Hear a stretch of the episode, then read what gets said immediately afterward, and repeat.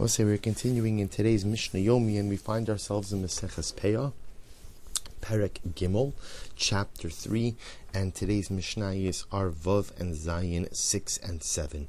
Mishnah Vav says as follows, Rabbi Eliezer Omer, Karka Beis Rava Chayeves Pepeya. Rabbi Eliezer says that if you have land, if you have land that is large enough to be able to plant, literally a quarter of a kav of seeds. If you look at the Rash, I'm sorry, the Bartanura, he says makum shroil is robo rova hakav. So if you, so Rabbi Eliezer says, in order for a field to be chayiv in payah, it has to be a large enough field that you could plant a quarter of a kav of seeds. And again, the Bartanur explains this is a field that is 10 amos, 10 and a half amos by 10 amos. So the idea would be, if again, if you figure that an amos is a foot and a half, so about 15 feet by 15 feet. Rabbi Yoshua, Yeshua says, ha'osas sasayim. Rabbi Yoshua says that the truth is the obligation of payah is not really dependent on the size of the field, but rather is dependent on the output of the field. So any field that at least produces right, two sa'ah of seeds, ultimately will be chayiv in payah. So an interesting machlokes. Do we do we generate an obligation based on based on the size of the field or based on the yield of the field? Rabbi Tarfon Omer shisha al shisha tfachim. Rabbi Tarfon says even a tiny field that is only six tfachim by six tfachim is enough to generate a payah obligation. Rabbi Yehuda ben Beseira Omer kedei lishnos kedei liktar Even if the field is so small that there's only enough. In other words, means that you harvest and there's enough to harvest again. Now the Bartanura explains that normally the way you would harvest was derech hakotzrim oches melo kapo When you were harvesting, you would grab a handful of wheat and then you would cut it down with the sickle. So that's how you'd harvest. That's what it means. If you if there's essentially two handfuls of wheat in the field, two handfuls of standing crop, that is enough to go ahead and generate a payah obligation. And the Mishnah says that the halacha follows the position of Rabbi Huda ben Beseira that even if the field is so small that all it does is produce handful of wheat, that, gener- that, that there is still a payah obligation. Rabbi Kiva, Rabbi Kiva says, Karka chayeves. So again, let's go through this. Rabbi Kiva says if you have land of any any amount, any any small amount of land is going to be chayiv in payah. Rabbi Akiva holds that Allah lemaisa any field of any size is chayiv in payah. Not only that, bikurim, the obligation to bring first fruits. V'lichtov ala pruzbol. Remember, as actually very shaykh, the aloha is that shmita cancels debts. Now, the way to avoid that is if one goes ahead and hands their debt over to Din, Din has the ability to go ahead and collect that debt. Now, interestingly enough, the halacha is that a prusbol is only effective if the borrower has land. How much land do you have to have? Any amount of land. Now, there's an interesting idea as well that halacha lemaisa, you could acquire movable property with with non-movable property. Or to say it a little bit differently, if I'm acquiring land, which is non-movable property, I can go ahead and acquire metaltal, and movable property, along with the land. How much land does one have to acquire in order to be able to acquire movable property along with it? Land of any size, any amount. Good.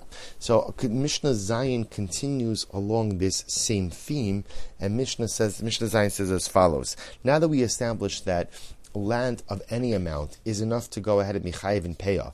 Bikurim is enough to secure the debt for the borrower to write a prusbal on it, and to go ahead and serve as the mechanism for acquiring movable property together with the land. Mishnah Zayin says as follows: Hakosev nechasiv shchimira. Shir karka kolshuhu matanaso matana. So this is an interesting case. So there's a concept of matna shchivnira. A person is on their deathbed and they want to gift their property. They want to gift their property as a result of their illness. So now here's the interesting question. Somebody goes ahead and gives away their property on their deathbed, so let's say Baruch Hashem then they recover.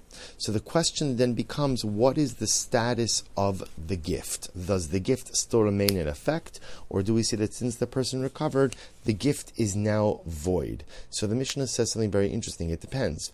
If a person was on his deathbed and he, he give he gifted away all of his property, if he maintained even a small amount, minuscule amount of land for himself, then ultimately again matanoso matana. His gift is a gift. Meaning what? Since he retained some land for himself, the Mishnah understands that it's clear that his gift was not dependent on his death. In other words, he took into account that he may that he may recover. That's why he went ahead and retained some land for his own use. Masha'inkin, whereas lo shir but if a person gifted away all of his property and he did not maintain any land for himself, and then he recovers from his illness, ein matana so matana, the gift is void. Because the idea is, since he didn't retain anything for himself, he obviously gifted everything away assuming, or with the right, assuming that he was going to die. So therefore, again, the gift is fundamentally dependent on his imminent death. If he does not die, then by definition, the gift is void. Similarly, the Mishnah says, "Hakosev nechasav libanov v'kasav leishto karka kolshu ibdok subasa." If a man, same idea as a shchiv a person on his deathbed, a person on his deathbed is going out and dividing up his estate amongst his sons before his actual death. And he goes ahead and he writes a piece of property to his wife. He writes, he, uh, amongst the stuff that he's giving to his sons, he gives a piece of property to his wife ibdak suvaso, which means that now his wife is aware of what's happening. So by her accepting this piece of property, she gives up her right to any other subsequent ksuva claim. In other words, she heard that her husband was giving her this piece of land. She did not object or she did not say anything, you know, to indicate her displeasure with this. So therefore, she accepted this land as her payout from the estate. Rabbi Yossi Omer, Rabbi Yossi says, "Im kibla aleha." Afa pishalo kasav law ibdak suvasa. Rabbi Yossi takes this a step further.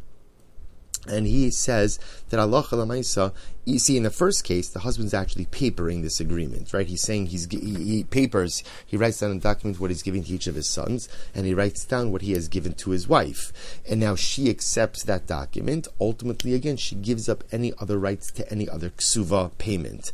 However, Rabbi Yossi says even if he did not paper it, but he simply said it in her presence, right? And she accepted it. In other words, she did not object to this arrangement. Then ultimately, again, ibdak subasa, she goes out and she gives up her rights to any subsequent or to any additional ksuva payment. Wonderful. All right, everyone. We'll stop over here for today. Wishing everyone a wonderful day.